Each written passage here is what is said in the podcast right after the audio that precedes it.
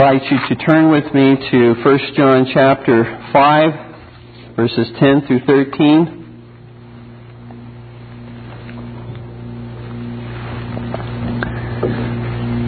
As we consider the words of the Lord in this chapter of God's Word.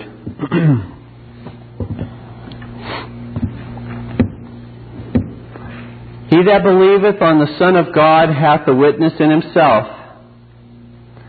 He that believeth not God hath made him a liar, because he believeth not the record that God gave of his Son. And this is the record that God hath given to us eternal life, and this life is in his Son.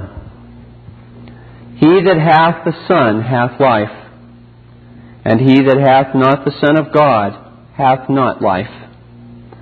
These things have I written unto you that believe on the name of the Son of God, that ye may know that ye have eternal life, and that ye may believe on the name of the Son of God.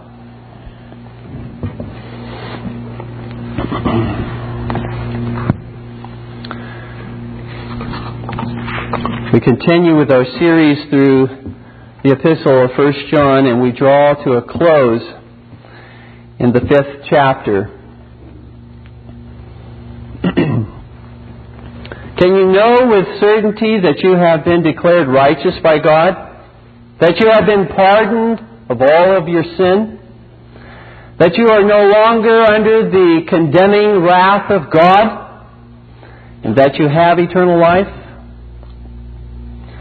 Or is it a mere conjecture or guess on the part of anyone to assume he can know such a thing with certainty?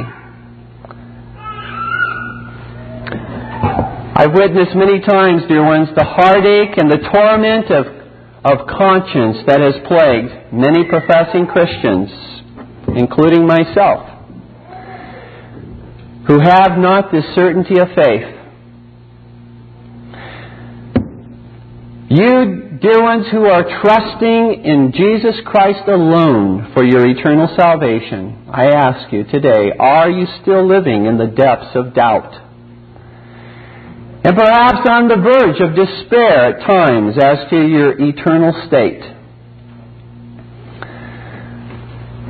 It seems as though many times such doubts tend to plague especially new Christians, young Christians but it's certainly not limited to those who are new in the faith.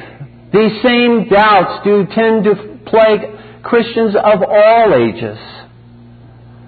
But the question is, what do we do about it? What does God's Word teach concerning the certainty of our faith?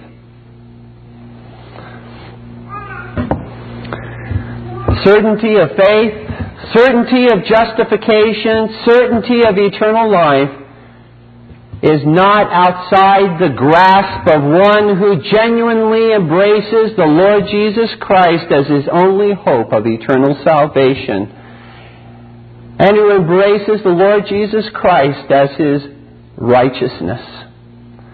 Certainty does not have to be like the proverbial butterfly that we seek to grasp that continues to elude that grasp.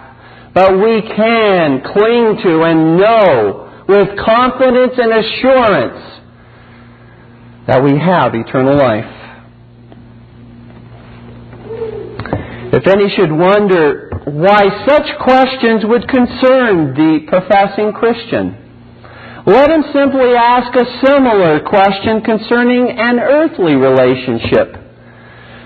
I ask, what difference does it make whether you know with certainty that you are married? Do you think that certainty in this earthly matter is important and that the lack of certainty in this earthly matter has any kind of consequence to it? Well, I certainly hope that as you consider that particular earthly relationship, you would see the significance of having certainty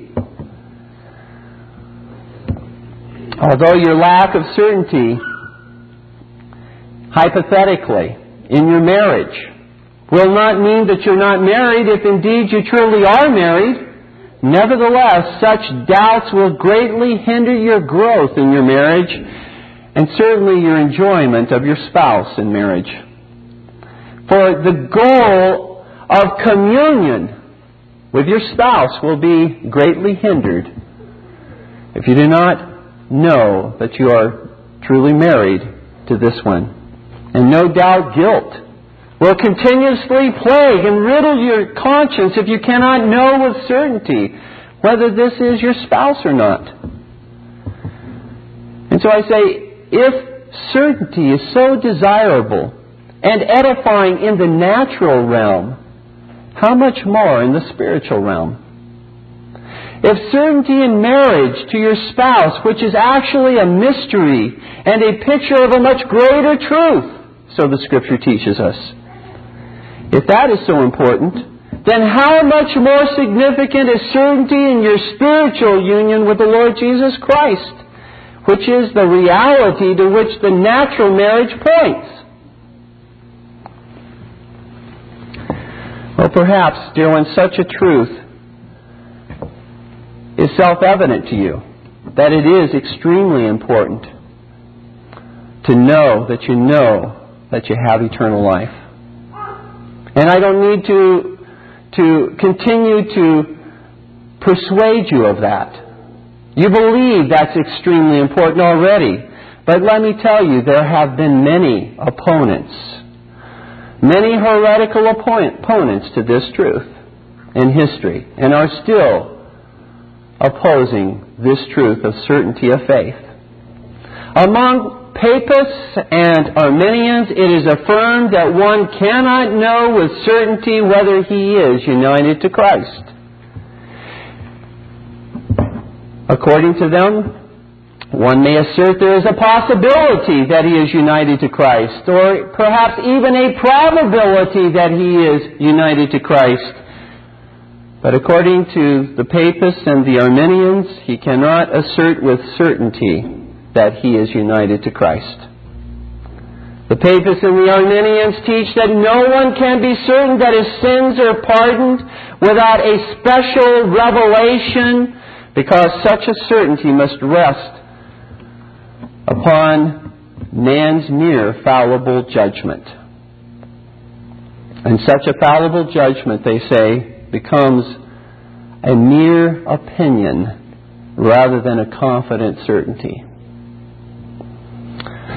For example, to illustrate this very point, the papists at the Council of Trent denied, quote, that anyone can know with the certainty of faith that he has obtained the grace of God.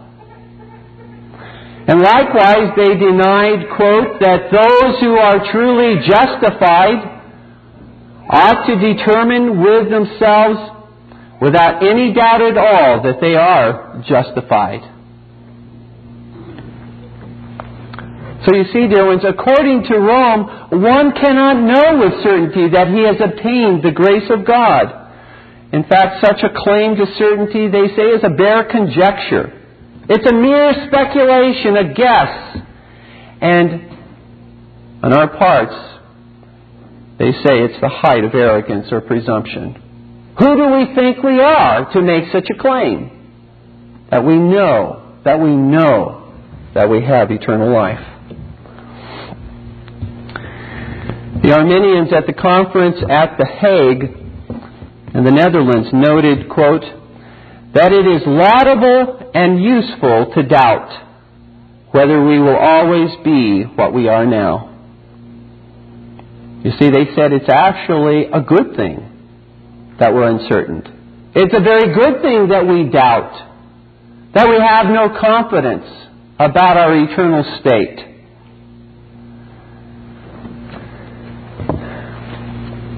Because they said, as we shall see, that kind of fear causes us to toe the line. If we fear that we're going to fall out of grace, if we're going to lose our salvation, they say that causes us to, in fact, be obedient. You see, it is nothing for the Papists and the Arminians to strive so fiercely for doubt in the matter of one's salvation. For doubt and fear of losing one's salvation is to a large extent, as I said, that which motivates the papist to attend Mass, to recite the Rosary, to confess one's sins to a priest, to perform the penance required by the priest and a host of other many meritorious deeds, works. And these many works are viewed by them as, in effect, sacrifices that they continue to offer to God so as to satisfy His wrath against them. And if you doubt that, listen to what we find in the New Catechism of the Catholic Faith by John P. Scholl, which has the official imprimatur, a stamp of approval of the Romish Church. It asks the question, how long will you stay in purgatory? The answer? Until you satisfy God's justice for your sins. Until you satisfy God's justice for your sins. You hear the blasphemy therein uttered? Jesus Christ, according to Rome, did not sufficiently and fully satisfy by his death and his infinite justice and righteousness the complete justice of God against those who embrace him. And so they must help Christ by their multitude of sacrifices which they offer to Him in this life and even after death in this mythical place called purgatory. And it's interesting that the word purgatory comes from the word purge. In Roman Catholic doctrine, it's a place where our sins are purged. And yet we find in Hebrews 1 3 when he, that is Jesus, had by himself purged our sins. Jesus Christ purged our sins. We do not purge our sins. We do not help Christ purge our sins. Jesus accomplished the purging of our sins once and for all. And so that is why we find in Hebrews 10:14 for by one offering the offering of himself upon the cross, by one offering he hath perfected forever them that are sanctified. There is nothing that we can add to the work of the Lord Jesus Christ, dear ones. He has fulfilled all righteousness for his people. Thus, the perverse system of anguish of conscience and the inner torture of doubt as to one's true state before God is what keeps the Romish church going. And it keeps the people coming. And it keeps the people enslaved in bondage. How contrary to the Papist and Arminian Council of Trent is the position of the Reformed divines at the Westminster Assembly who declared, and I quote, such as truly believe in the Lord Jesus and love Him in sincerity, endeavoring to walk in all good conscience before Him, may in this life be certainly assured that they are in a state of grace and may rejoice in the hope of the glory of God, which hope shall never make them ashamed. That's from chapter 18, section 1. Thus, dear ones, it is not the fear of losing one's salvation that motivates the one who embraces Christ in faith. It is not the fear of losing his salvation that motivates him to obedience, but rather a heart of love and gratitude for the abundance of God's grace and mercy that has been shown to him in Christ. In fact, the works of love performed in obedience to God's commandments can add nothing to the righteousness of the Lord Jesus Christ. It cannot be improved. It cannot be diminished. The righteousness of Christ cannot be diminished. It cannot be tarnished. Nor can it be improved in the least.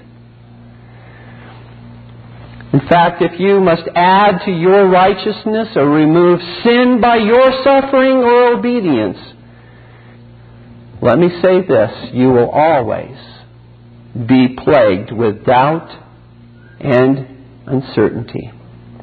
For you will always wonder when you've done enough.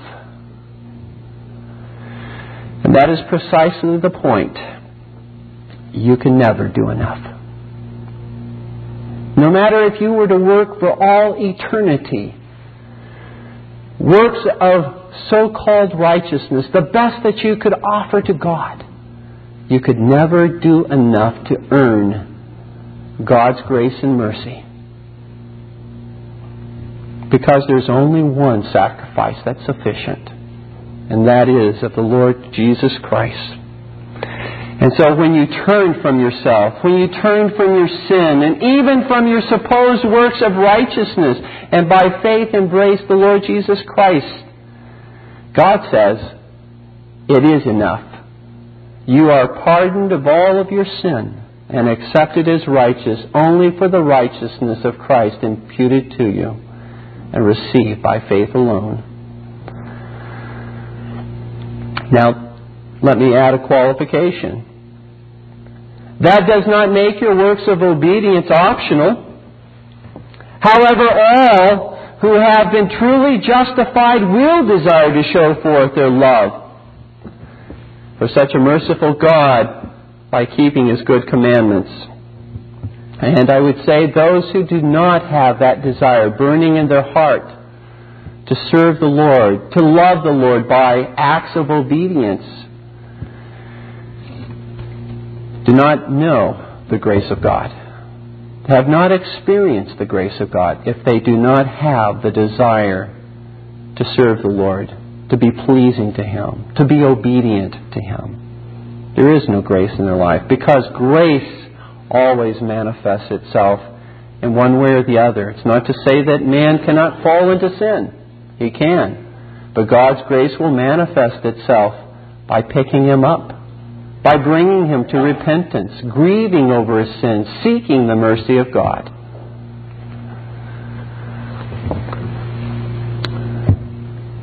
Furthermore, the reformers, looking at the testimony of Scripture and to the testimony of the Holy Spirit, taught that such a certainty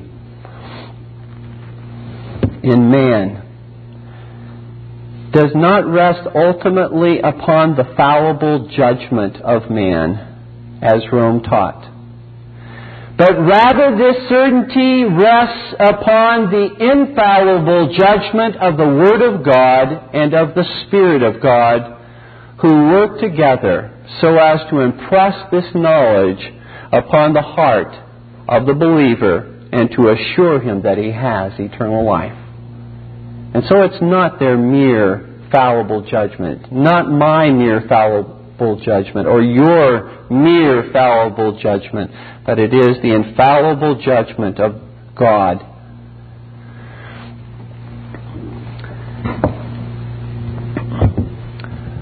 And I would simply compare it this way to illustrate the point that this can actually be true. If the Holy Spirit can inspire an infallible Bible from fallible men, he can certainly take the Word of God and the gracious operations of the Spirit in a believer's life and impress an infallible assurance upon fallible believers so that they are certain that they have eternal life. In other words, if God can accomplish the greater, which is an infallible Bible from fallible men, He can certainly accomplish the lesser, which is an infallible assurance of faith from fallible men. Again, listen to the Westminster Confession of Faith, chapter 18, section 2, where it says, This certainty is not a bare, conjectural, and probable persuasion, grounded upon a fallible hope, but an infallible assurance of faith. Having now set forth briefly, dear ones, the opponents and the adherents to the truth concerning the precious doctrine of the believer's infallible assurance, let's consider our text. My first point is the certainty of faith. And I'm going to begin with the last verse I read as my first point. 1 John 5:13. The certainty of faith. These things have I written unto you that believe on the name of the Son of God, that ye may know that ye have eternal life, and that ye may believe on the name of the Son of God. Observe here in our text, dear ones, that the stated purpose of this apostolic letter from, the, from John is, quote, that ye may know that ye have eternal life. As the Apostle John draws near to the conclusion of this letter, he states the purpose for writing this letter to these Christians living in Asia Minor who were under the attack of false teachers as being that ye might know that ye have eternal life. You see, John says it's not simply desirable as a Christian to, to know that one has eternal life. He is saying it is God's revealed will that all who truly believe in the Son of God know with certainty that they have eternal life. This is something for which every Christian should press, toward which every Christian should press. One should not resign himself to saying, I cannot know with certainty that I am in a state of grace. This is God's will for you, that you press on if you do not now know that for a certainty. And if you have embraced Jesus Christ alone for your eternal salvation. For you see, one cannot truly enjoy the Lord Jesus Christ and delight in Him if he does not know with certainty that he is united to Him in the first place. How can one truly enjoy his Christian life any more than he, than he could truly enjoy his marriage if he does not know that he is truly united to Jesus Christ? And this we find in 1 John chapter 1 where the apostle says in verse 4, And these things write we unto you, that your joy may be full. How will your joy be made full? If you know that you have eternal life. The Gnostic false teachers against whom this letter was addressed apparently made an assurance of faith dependent upon their vain and passing mystical experiences with God.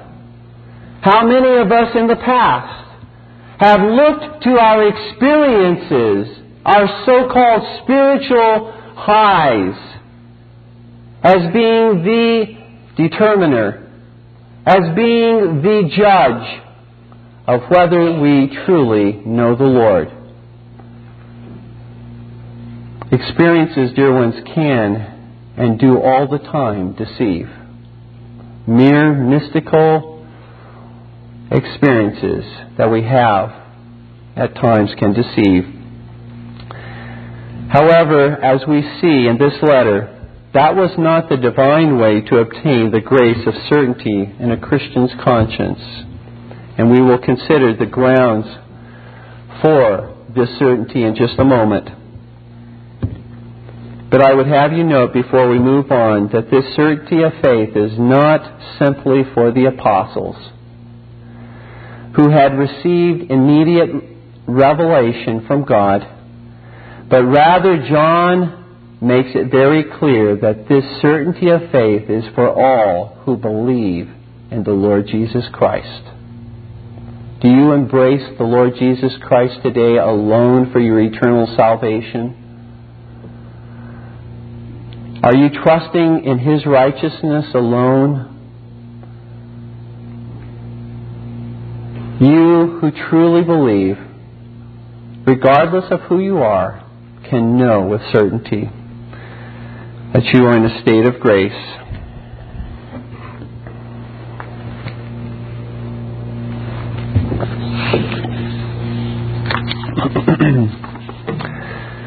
and I would simply have you consider three other passages that clearly make this point. We could probably multiply the passages of Scripture which teach that we can know this with certainty, but let me give you three others to add to the arsenal. In 1 John 2 3, the Apostle says, And hereby we do know that we know him, if we keep his commandments. How do we know that we know Him? If we desire to and keep His commandments. If we love to walk in the ways of the Lord. If we love holiness. We know that we know Him. It's interesting that John does not simply say in this verse, and hereby we do know Him if we keep His commandments. But he says, and hereby we do know that we know Him. You see, what we see happening in this verse is that the Christian not only looks to Christ as the object of his faith, but the Christian also looks inward at the faith exercised and knows that that faith exercised in Christ is genuine. Not only is the object of our faith faithful and true, the Lord Jesus Christ, but the Christian has a reflexive action to his faith whereby he's able to look back at his faith and he says, that faith is genuine. That faith is certain. That's a true faith in the Lord Jesus Christ. That's what the Scripture teaches. We'll talk about it a little bit more as to how we can know that, that it is a genuine faith. But, but for the time being, the Apostle says that we can know that we know the Lord Jesus Christ. The second passage is 1 John, again, 1 John 3, 18 and 19. The apostle says, My little children. Notice he's not speaking to the apostles or to the prophets simply who have special revelation, but he says, My little children, let us not love in word, neither in tongue, but in deed and in truth. And hereby we know that we are of the truth, and shall assure our hearts before him. Now, if we can have no certainty of faith, how can we assure our hearts before Him? If there is no possibility of knowing with absolute certainty that we have been justified by faith, how can we assure our hearts before Him? This passage teaches that we can be absolutely sure that we are in the faith. The third passage that I would present is Hebrews 6:11. Hebrews 6:11, which says, "And we desire that every one of you again, he's not isolating a special group of Christians, the elite, and saying only you can know this, but he says, every one of you do show the same diligence to the full assurance of hope unto the end. Full assurance. Not doubt, not uncertainty, not an incomplete assurance, but full assurance of hope unto the end. And so we've established from God's Word that the Lord says this is a gift, a grace which each Christian can enjoy. And before we move on to our next main point, let me further clarify this certainty of faith by the following statements. And so here's a series of statements so that we can better understand what the certainty of faith is and what it is not.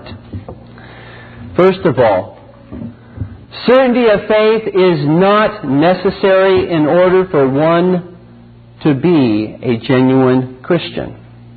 Because one lacks this certainty of faith does not mean that he has not true faith in the Lord Jesus Christ. Even the saints of old have struggled at times with doubts of God's continued grace and mercy to them. Consider, consider Psalm 77, the plight of David. Listen to these words and how he struggled within himself. He didn't give up. But he was struggling. You can see that there is doubt. There is uncertainty here. He's crying out to God to assure him, to, to renew that confidence in his life. David says in verse 1, I cried unto God with my voice, even unto God with my voice, and he gave ear unto me. In the day of my trouble I sought the Lord. My soul ran in the night and ceased not. My soul refused to be comforted. I remembered God and was troubled. I complained and my spirit was overwhelmed. Selah. Thou holdest mine eyes waking. I am so troubled that I cannot speak. I have considered the days of old, the years of ancient times. I call to remembrance my song in the night. I commune with mine own heart, and my spirit made diligent search. Will the Lord cast off forever? And will he be favorable no more? Is his mercy clean gone forever? Doth his promise fail forevermore? Hath God forgotten to be gracious? Hath he in anger shut up his tender mercies? Selah. Here's a Christian who is wavering in the sea of confusion and doubt. Even a man after God's own heart was troubled to this extent, crying out because it had seemed in every way that God had forsaken him. We ought not to be surprised if we, at times, through temptation, through sin in our life, through the attack of the enemy, through persecution, fall into the same trap.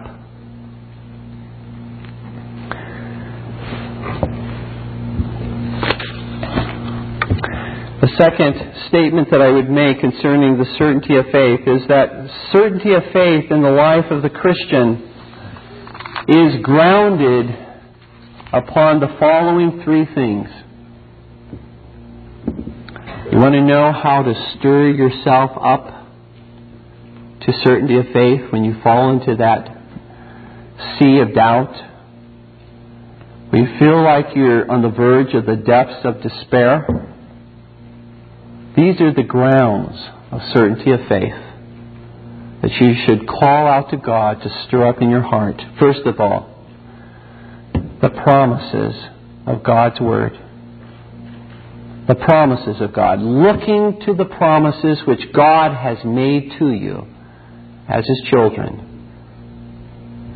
For you see, dear ones, the promises of God depend upon the faithfulness of God. Will God be faithful to keep His promises? Is He strong enough to do what He says He will do? Is He able? And if He is able, is He faithful? And so the fulfillment of God's promises to His people when we embrace Him in faith depend upon the faithfulness of God, the character of God. Is God a liar? See, we have to talk to ourselves in this way. We need to speak to ourselves. Is God going to be faithful to who He is? Or will God deny Himself? Because that's what it means. If God does not keep His promises, He has denied Himself, and there is no God. And the Bible is not what it claims to be. And we should throw out our faith altogether. And so if we begin to search our hearts and to reason in this way, we will see by the power of the Holy Spirit working in us that yes, God is faithful to His Word. And we can trust in His promises and cling to His promises which He has made to us, His people. For He will never fail. He has never ever failed to keep one of His promises. God is not a liar. And it is the enemy that would tempt us, who is the father of lies himself.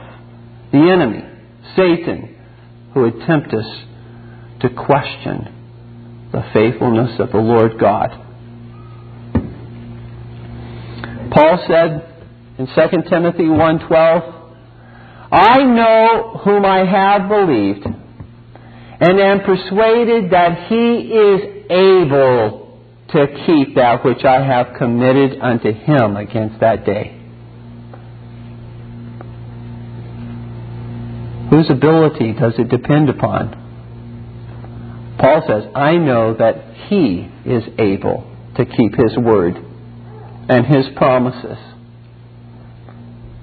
All that he calls you to do is to embrace those promises, to trust him, to cling to him. And again, the apostle Paul says in Romans 4:21 speaking of Abraham and being fully persuaded that what he God had promised he was able also to perform. Again, Paul makes it very clear. The issue is God's faithfulness and ability. Are you resting in those promises, trusting in the Lord? Stir up your hearts, dear ones, when you're in doubt with the promises of God, looking to Him, the faithful God, to fulfill them. The second thing, the second ground of our assurance and certainty of faith is this the evidence of God's grace in our life. You see, if God's grace is present in our life, as I said earlier, it will evidence itself. John, you recall in his previous writing in this particular epistle, says that three tests that we can use by which to, to evaluate ourselves as to whether we truly know the Lord and can have assurance of that. Three tests are these. Do we love holiness? Do we love the truth? And do we love the Lord God and the brethren? Those three tests occur time and time and time again throughout this epistle. Look to the evidences of God's grace in your own life. Those are not accidental. God's grace does not occur in a vacuum. If there's grace in your life, it's because He has placed it there. And it is the Spirit of God that continues to cause you, as His people, to desire these things.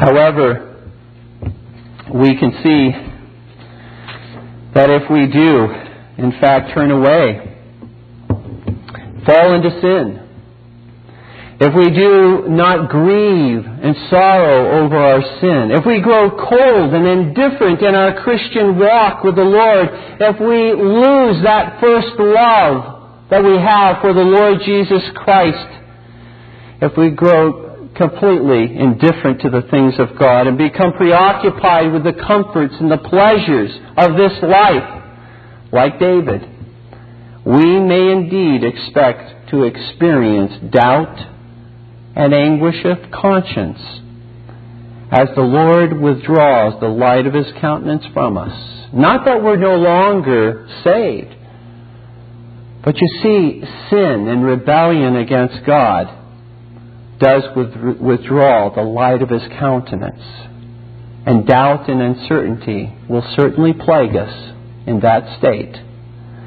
That's why David cries out in Psalm 51:12, "Restore unto me the joy of thy salvation." Because of his living in sin, the sin that he committed with Bathsheba, the sin he refused to repent of, the light of God's countenance was withdrawn from him, and he did not enjoy that certainty and assurance during that period. Likewise, the confession of faith in chapter 18, section 4 says this True believers may have the assurance of their salvation divers ways shaken, diminished, and intermitted as by negligence in persevering of it or preserving of it, by falling into some special sin which woundeth the conscience and grieveth the spirit, by some sudden or vehement temptation, by God's withdrawing the light of his countenance and suffering even such as fear him to walk in darkness and to have no light. Yet are they never utterly destitute of that seed of God and life of faith that love of Christ and the brethren, that sincerity of heart and conscience of duty, out of which, by the operation of the Spirit, this assurance may in due time be revived, and by the which in the meantime they are supported from utter despair. The third statement concerning the certainty of faith certainty of faith does not issue in a careless life of wanton sin and pleasure. You remember that was what the Romish church said. That the way in which you keep people toeing the line, following in the doctrine of the church and obedience to God is for them to be doubtful of their salvation. But, dear ones, certainty of faith does not issue in careless life does not issue in living contrary to the will of God. To the contrary, I would say, it is rather the means by which we truly enjoy God. You see, when we know that we know that we have eternal life, there is such a joy and delight in the Lord God that we desire communion with Jesus Christ we don't want to offend Him. We do not want to grieve the Holy Spirit. Because of the love and the mercy that He has shown for us, we desire to reciprocate that love. The fourth point or statement concerning certainty of faith is this that certainty of faith is not inconsistent with a fatherly fear of God whereby we humble ourselves before Him and show Him the reverence that is due Him. Certainty of faith is certainly opposed to and inconsistent with slavish fear, but it is not inconsistent with a fatherly fear and reverence for God, so that we do not want to displease Him because of how holy and honorable and just the Lord God is. You see, it's a slavish fear that chases his children from him, but it is a fatherly fear that drives his children to him. To enjoy his mercy and his grace. Because we know that God when He disciplines us, He disciplines us as His children and for our good. Whatever He takes us through, He does so for His glory and to build character in His children so as to teach them and train them The fifth statement concerning the certainty of faith is this. The certainty, certainty of faith is not inconsistent with the reality that there are those who do indeed feign or pretend a faith in Christ.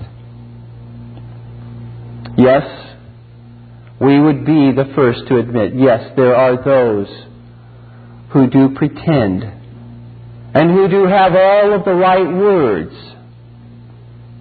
with regard to the profession of faith, who indeed are not true believers.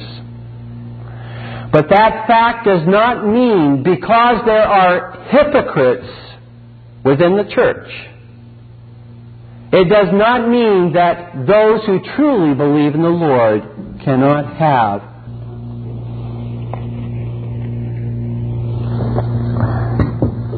just as the Apostle Peter could say for those disciples who believed, We believe that thou art the Son of God. Nevertheless, Judas could play the hypocrite as a wolf in sheep's clothing in their midst. But it didn't deny the profession of Peter. He knew with absolute certainty and believed with absolute certainty that Christ was the Son of God.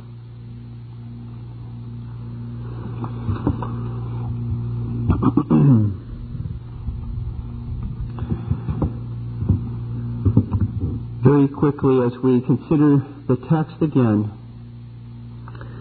And because we have in previous sermons and going through the epistle of John, we have covered many of these things. I will not elaborate these points, but simply make the points, draw them to this particular theme of certainty of faith and show how they relate. The second main point is the testimony of the Holy Spirit and how that relates to certainty of faith. Remember the confession of faith mentioned as grounds for our assurance the promises of God, the evidences of God's grace, and the one that I have not covered was the testimony of the Holy Spirit within the believer. And now we look at that third ground of the assurance of faith within the Christian. We read in 1 John chapter 5, the first part of verse 10. He that believeth on the Son of God hath the witness in himself. He has the testimony living and abiding within him.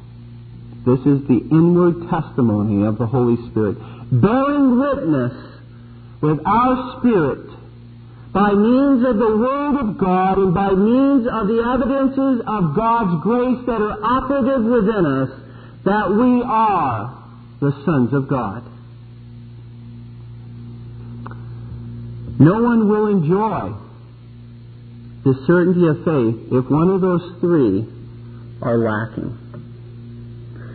The three go hand in hand one who has a supposed witness of the Holy Spirit but has no evidence of trusting and clinging to the promises of God, nor does not have evidence of the grace of God in his life, is deceiving himself.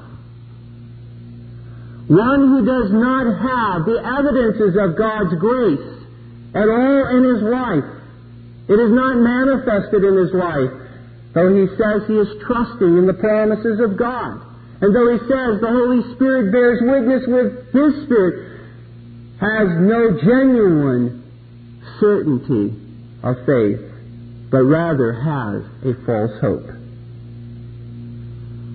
And one who is not clinging genuinely to the promises of God, no matter what external deeds of righteousness they may be doing, and no matter what they say, about having this inner witness, but if they're not clinging to the promises of Christ, if they're not clinging to the gospel of the Lord Jesus Christ, if they're not trusting in Jesus Christ alone for their eternal salvation, their hope is a vain and false hope.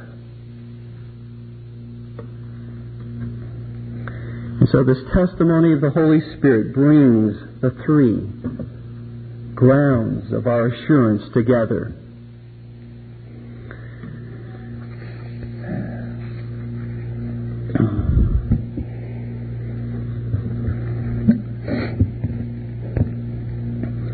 And again, let me simply mention for you that the Holy Spirit ordinarily uses the means of God's Word and His many operations, His many influences, and His many effects in our lives to bear an infallible testimony to all who truly believe in Christ. What are those operations, influences, and effects?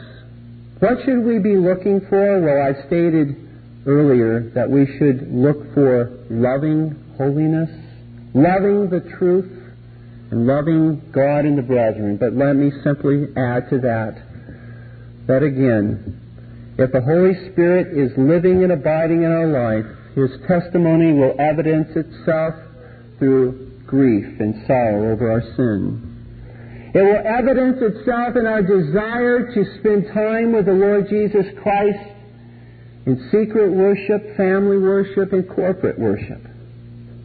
To enjoy Him and commune with Him. To enjoy His mercy and His grace.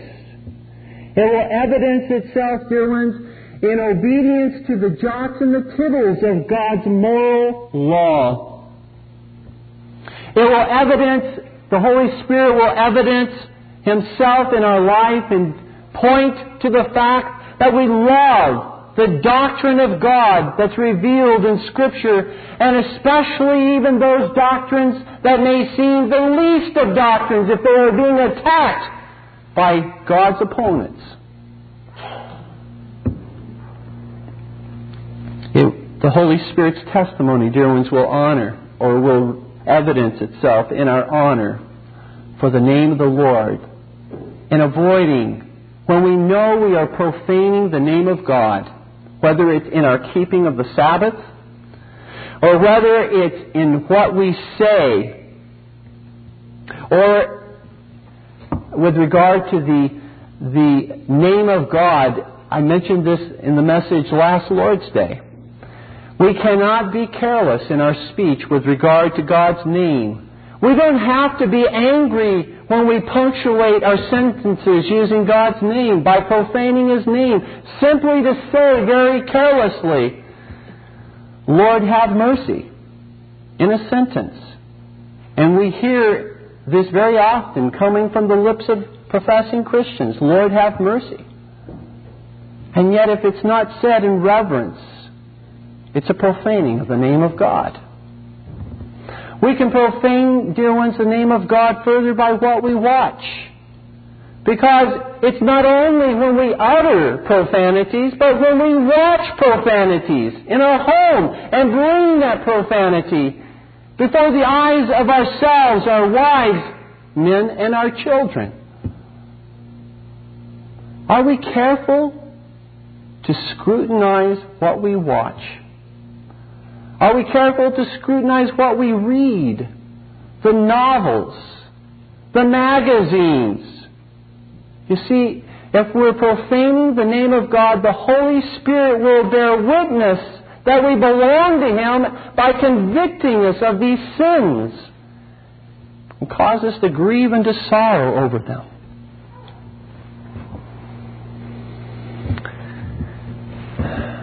That's how the Holy Spirit bears witness. The third main point is that John warns concerning the sin of unbelief in 1 John 5 chapter chapter 5 verses or verse 10, the second part of verse 10. There the apostle says, He that believeth not God hath made him a liar because he believeth not the record that God gave of his Son.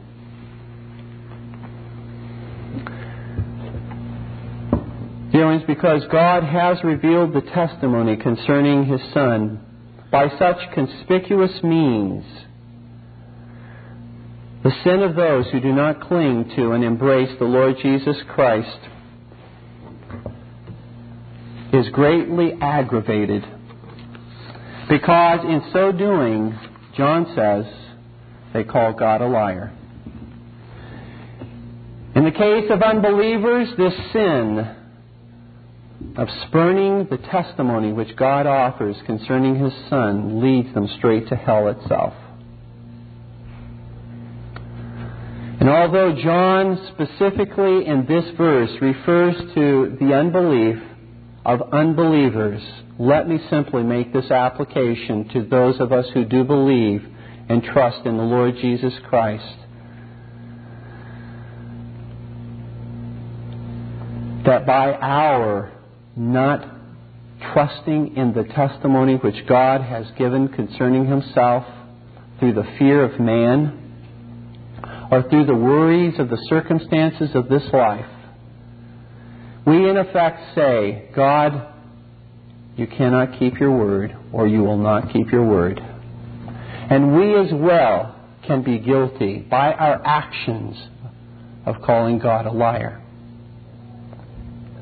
God help us to turn from all worry and doubt concerning the promises of God and the faithfulness of God to see that as he has said to us in Hebrews 13, 5 and 6, so it is true.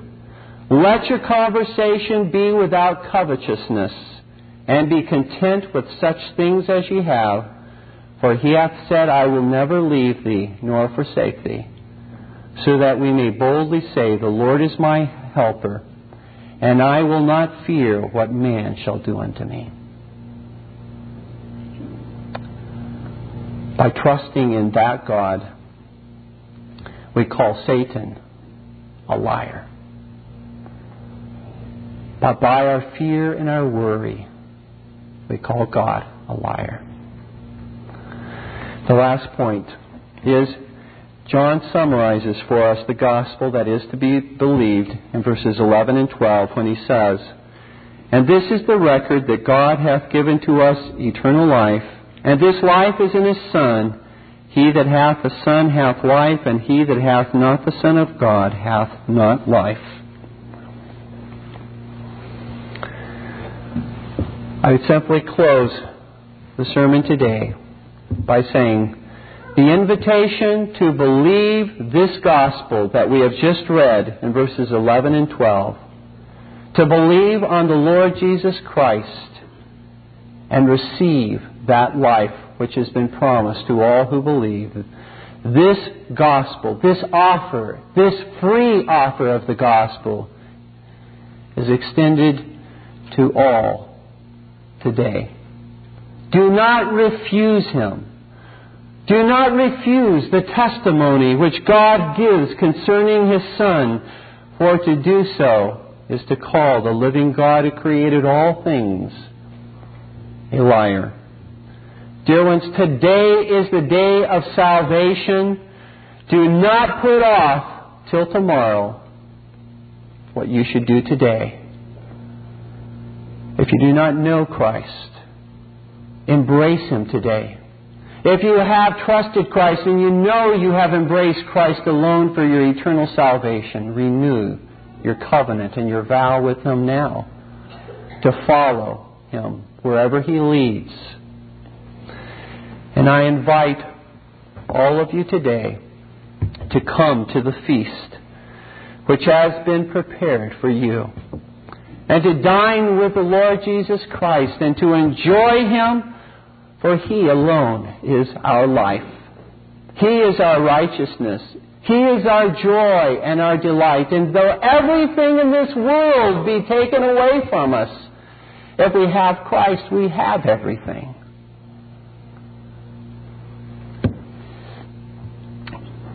Embrace the promise. Believe on the Lord Jesus Christ, and thou shalt be saved. Please stand with me in prayer.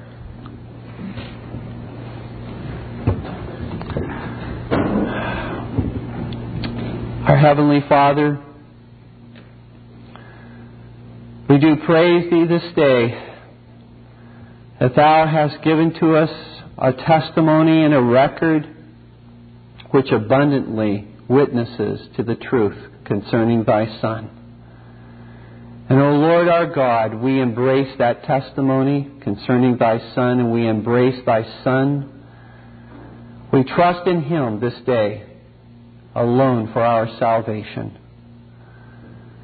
We do pray, Father, that Thou would search our hearts that thou would look closely into every secret place and every crevice within our heart where there are hidden sins that we have not grieved over or sorrowed over or refused to repent of. And that, Father, Thou would show us that by treasuring these secret sins in our heart, Lord God, we will suffer by not having that certainty of faith. But, O Lord our God, as weak as we may be, when we repent and flee to Christ for mercy, we will continue to enjoy Thy grace and grow in ever greater certainty of faith in our life. We do pray, Father, that Thou would stir up all grace within the lives of Thy people this day. We do pray, Father, that we would not be negligent, that we would not be indifferent to these things. For our God, they are our joy and our delight and peace and confidence with Thee. We do pray, Father, that Thou would bless Thy people in the enjoying of Jesus Christ, in whose name we pray. Amen. This Reformation audio track is a production of Still Waters Revival Books. You are welcome to make copies and give them to those in need. SWRB makes thousands of classic Reformation resources available, free and for sale, in audio, video, and printed formats. It is likely that the sermon or book that you just listened to is also available on cassette or video or as a printed book or booklet. Our many free resources, as well as our complete mail order catalog, containing thousands of classic and contemporary Puritan and Reformed books, tapes, and videos at great discounts, is on the web at www.swrb.com. We can also be reached by email at swrb at swrb.com, by phone at 780-450-3730, by fax at 780-468-1096, or by mail at 4710-37A Avenue, Edmonton, that's E-D-M-O-N-T-O-N, Alberta, abbreviated capital A, capital B, Canada, T6L3T5. You may also request a free printed catalog. And remember that John Calvin, in defending the Reformation's regulative principle of worship, or what is sometimes called the scriptural law of worship, commenting on the words of God, which I commanded them not, neither came into my heart, from his commentary on Jeremiah 7:31, writes, God here cuts off from men every occasion for making evasions, since he condemns by this one phrase, I have not commanded them, whatever the Jews devised. There is then no other argument needed to condemn superstitions than that they are not commanded by God. For when men allow themselves to worship God according to their own fancies, and attend not to his commands, they pervert true religion. And if this principle was adopted by the papists, all those fictitious modes of worship in which they absurdly exercise themselves would fall to the ground. It is indeed a horrible thing for the papists to seek to discharge their duties towards God by performing their own superstitions. There is an immense number of them, as it is well known, and as it manifestly appears. Were they to admit this principle, that we cannot rightly worship God except by obeying His word, they would be delivered from their deep abyss of error. The prophet's words, then, are very important when he says, that God had commanded no such thing, and that it never came to his mind, as though he had said that men assume too much wisdom when they devise what he never required, nay, what he never knew.